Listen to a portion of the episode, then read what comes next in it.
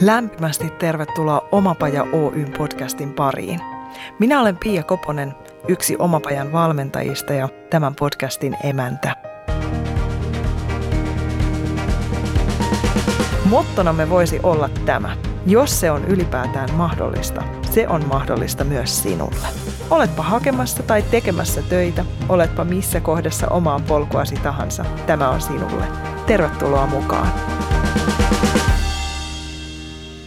Miten tunnistaa oma ammatillinen polku? Ja millaisia vaiheita siihen mahtuukaan? Mitä se vaatii kulkijaltaan ja mihin se haastaa? Mitä se tekee näkyväksi? Ja millaista on tulla sen kaiken kanssa näkyväksi? Tänään kahvitellaan jälleen yksi osaaja esiin oman matkansa tässä vaiheessa. Puhutaan ammatillisen polun rakentumisesta ja uudenlaisten mahdollisuuksien löytämisestä sekä siitä, millaisten vaiheiden kautta oma tie kenties lähtee selkeytymään. Vieraanani on runoilija, kirjailija, kuvataiteilija ja kirjoittamisen ohjaaja Saku Lillukka. Tervetuloa. Kiitos, kiitos. Ihan loistavaa, että olet. Kiitos, että tulit. Kiitos, kun pyysit. Mun tekisi heti ekana mieli kysyä, että kerro millaista on olla työkseen runoilija, mutta ei mennä siihen vielä. Leikitään tämmöistä hissipuhetta. Joo. Kerro vähän, kuka sä oot?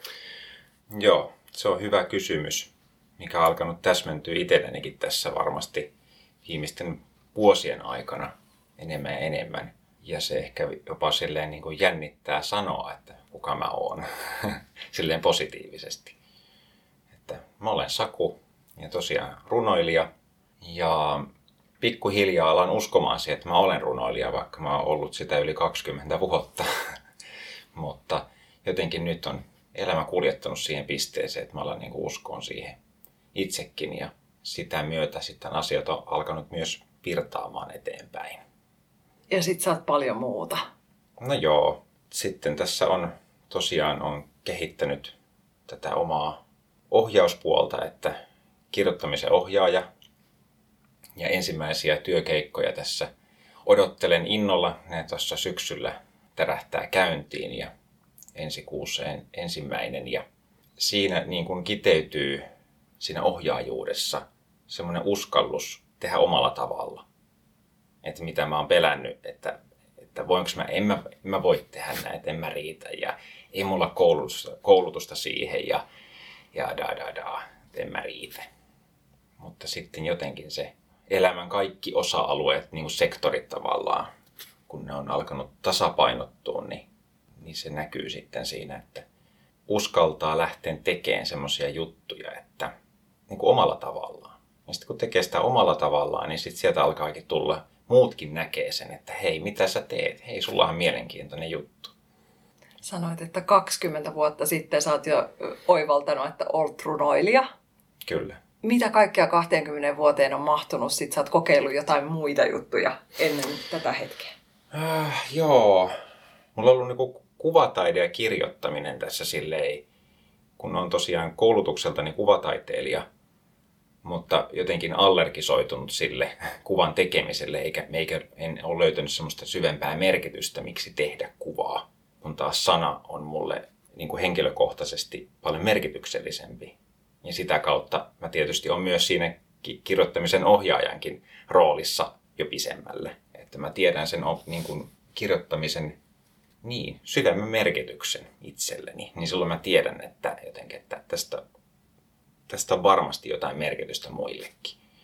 Mutta mitä 20 vuoteen?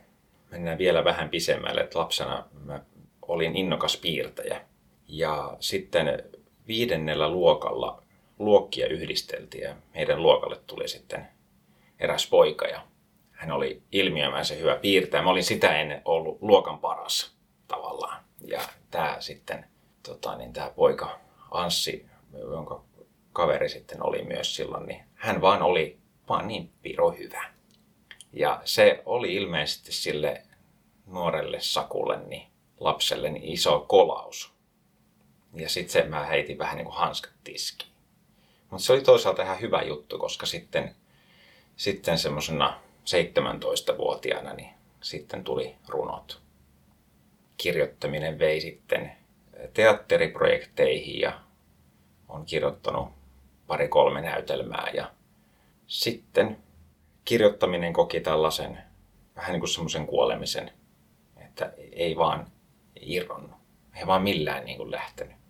Ja sitten mä muistin, että ai niin, se on tämä kuvataide. Sitten mä hain kankaan päähän taidekouluun ja pääsin sinne. Ja olisin ollut toisella tai kolmannella lukuvuodella, kun olisiko se ollut estetiikan kurssia, tajusin sen, että niin, mä oon runoilija. Että mun piti mennä sitten taidekouluun ja huomasin, kuinka se taide siellä niin kuin koko ajan meni kohti sanoja. Et mun, ne oli aika kuivia teoksia, mitä mä tein silloin, täytyy kyllä sanoa, että mä tiedostin jo sen silloin, että nämä on kyllä tosi kuivia semmoisia käsitteellisiä juttuja, missä sanat alkoi tulla sinne ja sitten sit se alkoi uudestaan se koko homma ja taidekoulun jälkeen sitten aloin kasailemaan esikoista ja esikoiskokoelma sitten, runokokoelma sitten julkaistiin vuonna 17. Oikeastaan 17 vuoden odotus oli siinä, että, että milloin se esikoinen tulee, että mun kohdalla se otti 17 vuotta. Mä uskallan sanoa, että mä jotain tiedän kärsivällisyydestä. että se oli pitkä, pitkä odotus, mutta se, se oli hyvä ja nyt tosiaan syksyllä ensi kuussa sitten julkaistaan mun toinen runokokoelma. Eli syyskuussa 2021. Kyllä. Ihan mahtavaa, onnittelut siitä jo kiitos, nyt. Kiitos, Sitä ei tarvinnut odottaa niin kauan. Ei, sitä ei tarvinnut odottaa niin, niin kauan, mutta paljon värikkäitä käänteitä oli kyllä tämän, tämän kokoelman myötä, että, että jännitystä niin kuin, tota, niin ei uupunut tästäkään, että monen, monen moista käännettä, mutta on tyytyväinen lopputulokseen, että, että tota, niin on kannattanut olla rohkea ja tehdä niitä juttuja, mitkä on itselle tärkeitä ja puolustaa niitä omia, omia näkemyksiä ja arvoja.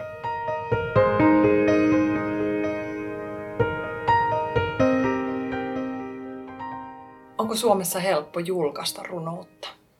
Ei se mun mielestä ole kovin helppo. Kyllä mä silleen olen hyvin kiitollinen tästä tilanteesta. Se on aika paljon muuttunut runouden julkaisu viimeisen 20 vuoden aikana. Että kyllä niitä julkaistaan, mutta jostain kumman syystä niitä ei oikein kirjakauppojen hyllyillä ole sillä tavalla, mitä ne oli 20 vuotta mm. sitten, kun nuorukaisena siellä ahmin niitä hyllyjä, niin että nyt on jotenkin surullista se, että tietää, että niitä julkaistaan, mutta niitä ei ole esillä. Että ehkä ihmisille tulee sellainen kuva, että niitä ei ole, mutta mm. kyllähän runoutta on ja mun mielestä se voi nykyään aika hyvin. Kerro lisää. Niin, runoudesta Joo, ylipäätään kyllä. Siitä kentästä. Kun sanoit, että nyt se voi hyvin, se on mulle jotenkin vieras maailma, tämä lavarunous ja ja kuitenkin mä oon samaa mieltä, että se on tullut näkyvämmäksi myös tavalliselle kuluttajalle mm. sitä kautta. Joo. No sanotaan, että mä oon aina, aina vähän kokenut, että mä, mä en niin kuulu semmoiseen niin kuin sisäpiiriin. Niin, niin kuvataidepuolella ja niin runouden puolella ja vähän missä tahansa. Mä jotenkin tuntuu, että mä oon aina ulkopuolinen. Ja siihenkin liittyy se, että pitää olla sillä omalla tavallaan siellä sisäpuolella. Ja sen kun mä oon oivaltanut, että hei mä saan olla vähän erilainen mun ei tarvitse olla semmoinen niin stereotyyppinen runoilija, mun ei tarvitse näyttää stereotyyppiseltä runoilijalta, mitä mä ehkä näytin 20 vuotta sitten, mutta en ehkä enää nytten. Se, mitenkä se voi hyvin, niin ainakin hyvin paljon erilaista riippuu kustantamosta, että mitä tulee pihalle. Et silleen mä nyt ehkä uskaltaisin sanoa, mutta siinä mielessä taas huonosti, koska niitä ei ole siellä kirjakaupassa. Kun mä muistan sen kaksikymppisenä, kun mä olin siellä kirjakaupassa kahteli niitä runohyllyjä. Siellä oli niin kuin tosi paljon kirjoja. Niin nyt kun sinne menee, niin ei millään niin kuin pahalla värssykirjoja kohtaan ja tämmöisiä niin kuin lahjakirjoja kohtaan. Niillä on oma paikkaansa, mutta, mutta kun sitä runoutta on. Mm. Ja ihana toi jotenkin tärkeä juttu, että ne olisi näkyvillä, mm. jotta ehkä juuri se nuorukainen, niin. joka vielä miettii, että mikä se mun juttu on, voiskin löytää kyllä. sieltä sen vastauksen. Kyllä, että kyllä ehkä sitten nuo runotapahtumat varmasti, että ne niitähän taas on ihan eri tavalla niin kuin esitettyä runoutta, mitä taas ehkä silloin parikymmentä vuotta sitten mm. voisin ehkä uskaltaa sanoa, että nyt varmasti huomattavasti enemmän edellyttääkö ne toisiaan, jos ajattelee, että haluaa työllistää itseään runoilijana tai, tai tehdä ammattia sillä puolella, niin vaatiiko se sen, että täytyy olla valmis esittämään esimerkiksi tapahtumissa niitä omia tekstejä? No sitä mä just tässä niin itse miettinyt, että ei siihen varmaan mitään semmoista yhtä vastausta olekaan, että täytyy taas tehdä uskaltaa olla erilainen. Että mä tykkään, että on runotapahtumia, mutta mä, mä koen vähän semmoisena niin vieraana sen, että, että mä olisin vaikka järjestämässä runotapahtumaa. Mutta mä haluaisin olla sillä tavalla tukemassa tätä kenttää esimerkiksi vaikka kurssien ja pajojen myötä. Et se on niin kuin se mun rooli siinä kentällä. Et sitten niin kuin äkkiä tulee semmoinen, että okei, nyt mä olen runoilija, nyt mun pitäisi olla järjestämässä näitä runotapahtumia, mitkä ei nyt suoranaisesti mua kiinnosta järjestää runotapahtumaa, koska sitten siihen on paljon paremmat tyypit, jotka osaa, niillä on intohimo siihen. Niin sitten on kokenut sille, että pitäisikö mun olla. Ja, ja sitten sille, että mitä sitten, jos mä en tee sitä hommaa, mä alan tekemään tätä mun omaa hommaa. Mutta kyllä mä luulen, että jollain tavalla esillä pitää olla tavalla tai toisella, että se runous on niin kapea sektori. Ja itseäni mua niin kiehtoo siinä se nimenomaan kirjoittamisen, ilosanoman jakaminen ihmisille. Eikä niinkään, että tulkaa kuuntelemaan, kun mulla on näitä runoja. Joo. Et enemmänkin sille, että se, se, runon, se runoilu on sitä mua niin kuin itseäni varten, itsensä tutkimisen ja kehittämisen ja avartamisen vinkkelistä katsottuna. Ja sitten tietysti mun runot on niitä kiteymiä siitä ja se on niin kuin sitten kaunokirjallisuutta ja sillä on se oma paikkansa ja mä ilomielin esiinnyn, mutta mä en halua tehdä siitä liian isoa tällaista niin kuin painetta, että nyt mun pitäisi vaan omilla runoillani tai runoilijana toimia. Että sitten, sitten kun ottaa vähän, katsoo sieltä ohjaajan näkövinkkelistä, niin se alkaa tulee heti niin kuin helpottaa sitä tilannetta, että se avartuu se kenttä tehdä erilaista työtä. Voiko runoilijana elättää itsensä täysin? Kyllä mä uskon, että voi elättää ja voikin elättää, mutta se täytyy niin kuin määritellä, mitä se runoilijana olo on. Että, että se mitä se mulle on, niin se ei ole pelkästään sitä, että, että mä kirjoitan runoja siksi, että ne julkaistaisiin ja että joku ostaisi. Se on tietysti mahtavaa, kun näin käy. Sehän on niin kuin hieno asia. Mutta sitten sen tavallaan pohjalla pitää olla joku, joku juttu. Ja mulle, mulle se on nyt alkanut muodostua, että se on se ohjaaminen. Koska se tukee kirjoittamista ja kirjoittaminen tukee ohjaamista. Ne toimii yhdessä. Niin silloin mä sanoisin, että mä voin elättää itseni runoilijana. Mä alan niin uskoon siihen. Joo. Koska se, siinä pitää olla tämmöinen itsensä niin kuin ruokkiva tämmöinen systeemi. Mm. Ja sitten kun sen systeemin löytää sieltä, niin se vie eteenpäin. Ja toi on jännä, että vaikka tässä on puhunut eri taiteen alojen edustajien kanssa ja ketkä tekee sitä työkseen, niin siellä toistuu se sama. Eli tavallaan löytää siitä samalta kentältä joku toinenkin tulokulma. Ja sitten se, sit se leipä voikin olla siellä, joka mahdollistaa sitten sen itsen ilmaisun sillä toivotulla tavalla. Ja kenties myös siitä tulee tuloja. Kyllä.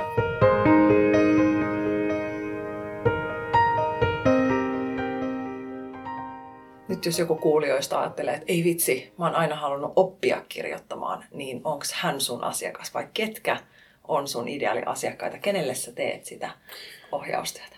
Ihan kaikille, ketkä, ketkä niin kuin kokee jollain tavalla, että se kirjoittaminen kutsuisi ja vetäisi puoleensa.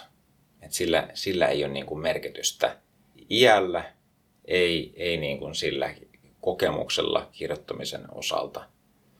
Koska mä, mä haluan jotenkin oivalluttaa ihmisiä siihen, että se kirjoittaminen ei ole mitään rakettitiedettä. Se on lähinnä vaan niistä tulokulmista, että me päästään niin semmoisen, semmoisen kanava äärelle. Ja mä uskon siihen, että jokainen meistä pystyy kirjoittamaan jollain tavalla. Että se halu, halu jotenkin niin kuin tutustua itseensä kirjoittamisen kautta, niin se riittää.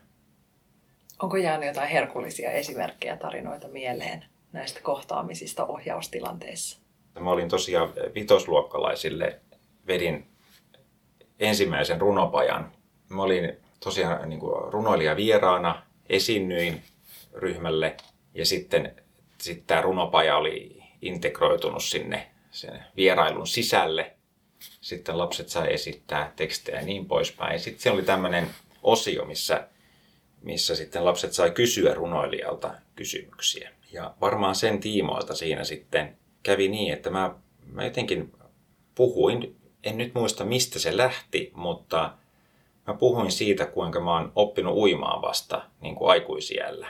Ja silloin, silloin kun tämä tapahtui, niin se oli muistaakseni, olisiko se ollut edellisvuonna, mä olin oppinut uimaan. Mm. Ja sitten oli eräs poika, jolleka tämä kolahti tosi paljon. Se oli silleen, että ylipäätään koko ryhmä vähän niin kuin ihmetteli, että mitä ihmettä. Mm. Mutta tälle pojalle tämä oli jotenkin semmoinen vielä suurempi juttu. Ja sitten mä sain niin kuin kuulla myöhemmin luokan opettajalta, että tämä, tämä taisi nyt osua jotenkin silleen niin kannustavasti. Se mun oma tarina. Mm. Mä en tiedä, mitä hänessä tapahtui, mutta jotain tapahtui. Mä itse ajattelen lasten ja nuorten kanssa, niin aikuisen rehellisyys on se, joka läpäisee kaikki suojamuurit. Koska lapsi ja nuori aistii tosi herkästi sen, että milloin me koitetaan kannatella jotain teennäistä ja milloin me oikeasti ollaan läsnä. Ja jotenkin haavoittuvaisena ehkä myös. Ja tuodaan se moninaisuus, rikotaan vähän sitä kulissia, että Kyllä. tällainen on aikuinen ja nämä kaikki asiat kuuluu tiettyihin kohtiin elämässä ja tosi tärkeää. Joo, se oli muutenkin opettavainen ensimmäinen runopaja. Se oli, siitä sai aivan valtavan paljon oppia. Jotenkin sellainen aitous. Että puhuu, tämä sama pätee myös aikuisiin mm. tietysti, että, että puhuu vaan sillä omalla, omalla kielellä, kunhan sanoo sen niin kuin rehellisesti. Että vaikka se jollekin menisi ehkä vähän yli hilseen, mutta ei se väliä. Koska se, se tunne ja semmoinen rehellisyys, niin se on se ratkaiseva asia. Koska sitten taas joukossa on joku, johon se kolahtaa ihan suoraan. Mutta niin kuin täytyy luottaa siihen, että jos mä oon rehellisesti tässä nyt läsnä ja mä en esitä näille ihmisille yhtään mitään, niin se, se niin kuin riittää. Niinpä. Mitä muuta me lopulta voidaan? Niin, koska sitten en mä voi valita, ei, en mä, ei ole semmoisia sanoja, että se sopisi kaikille, vaan mm. että välillä tulee joku, joku asia, mikä voi olla jonkun mielestä vähän outo ja sitä ei käsitä tai ehkä se on liian jyrkästi sanottu tai ehkä se on liian loivasti sanottu tai mitä vaan. Se on ihan loputonta se. Hmm. Tämmöistä asioiden kanssa mä painin pitkään että, ja junnasin paikallani.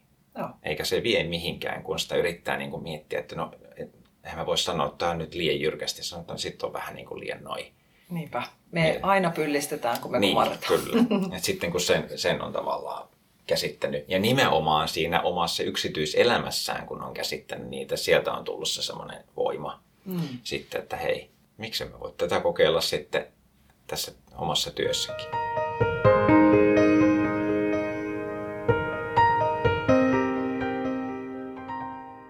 Kuulostaa siltä, että tuollaista ei ihan mollin sivuilta löydy, tuommoista työpaikkaa tai ammattia.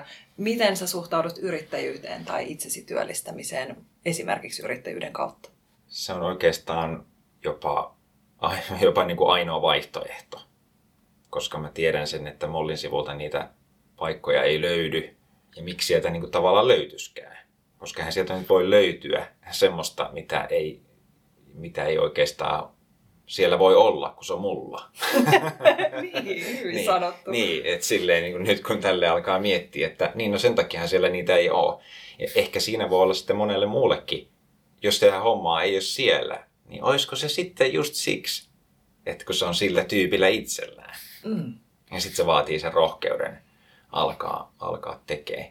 Mutta mä oon niin nähnyt kyllä jo vuosia, että mä olen, että musta on sellaista yrittäjähenkeä mutta sitten mulla ei ole sitä juttua. Mm. Ja tämä ohjaamisen myötä, kirjoittamisen ohjaamisen myötä, niin mulla on se juttu.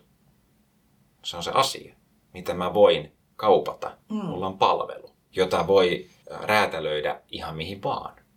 Että se tässä onkin kiehtovaa, että voi räätälöidä ja nimenomaan niin, että mä en määrittele liian tiukasti sitä, että minkälainen se on, vaan että se menee, se menee tarpeiden mukaan ja mä solahdan sinne niin omine metodeineni, niin se kiehtoo mua tosi paljon. Niin sitä voi Mollin sivulta löytyä. Entäs mistä ihmiset löytää sut? Niin. Ja se täytyykin nähdä just semmoisena isompana kuvana, mitä mä tässä just harjoittelen ja opettelen sitä markkinointipuolta. että kun pala palalta. Että se on kanssa yksi semmoinen juttu, että jos ajattelee, että mun pitäisi olla heti valmis jotain, niin ei siitä tule mitään. Mä, mä en pääse eteenpäin. Jep. Mutta jos mä ajattelen, että mä menen pala palalta, mun ei tarvi nyt tietää, mitä juttuja mun pitää osata ollessani täyspäiväinen yrittäjä. Ei mun tarvi nyt sitä tietää. Mä, sitten kun se tulee se päivä, kun mä mietin sitä, että voisinkohan mä siirtyä täysin yrittäjäksi, niin sitten mulla varmaan on niin kuin tapetilla ne asiat. Just näin. Että silleen niin kuin mä oon tässä yrittänyt suunnistaa ja tuon niin opetteluvaiheessa just tuo, että mitenkä mut löytää, mutta tällä hetkellä mä olen ihan yksinkertaisesti tarjonnut osaamistani ja saanut työkeikkaa. Että, että se, se on yksi tapa, mutta myös mulle tarjottiin työkeikkaa, mikä oli mun mielestä aika kiva juttu. Että pelkästään siitä, että mä oon alkanut puhumaan siitä, että mä olen kirjoittamisen ohjaaja. Se on hämmentävää. Että mä vaan alan puhumaan siitä. Mä olen. Ja sitten sanotaan, että itse asiassa tässä olisi sulle tämmöinen homma. Otatko vastaan?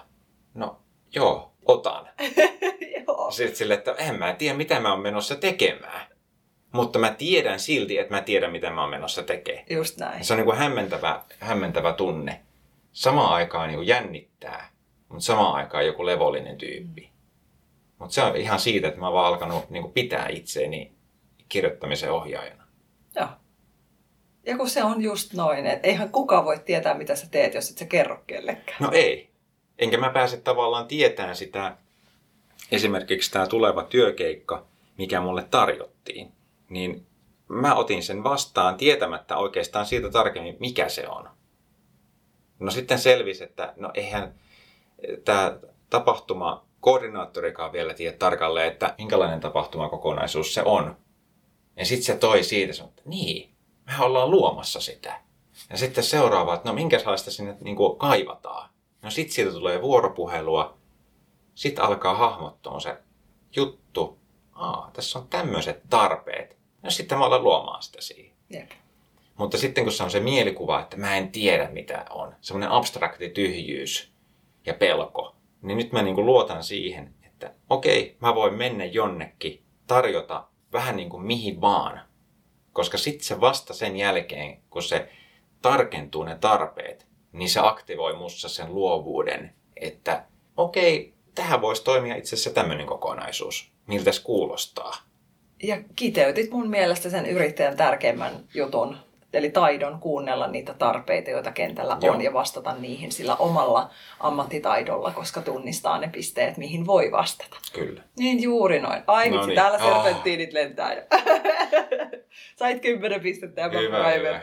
Joo, koska siis se, tuo on oikeasti sellainen jumittava ajatus, Mhm. että en mä voi, niin kuin, mä tiedän niin kuin, ne omat metodit, kun mä itse, itse kirjoitan itselleni ja jotain asiaa käsittelen tai kirjoitan runoa tai mitä tahansa sitten on tekstin äärellä, niin mä tiedän kyllä niitä kanavia itseeni. Ja mä tiedän, että tämä homma toimii.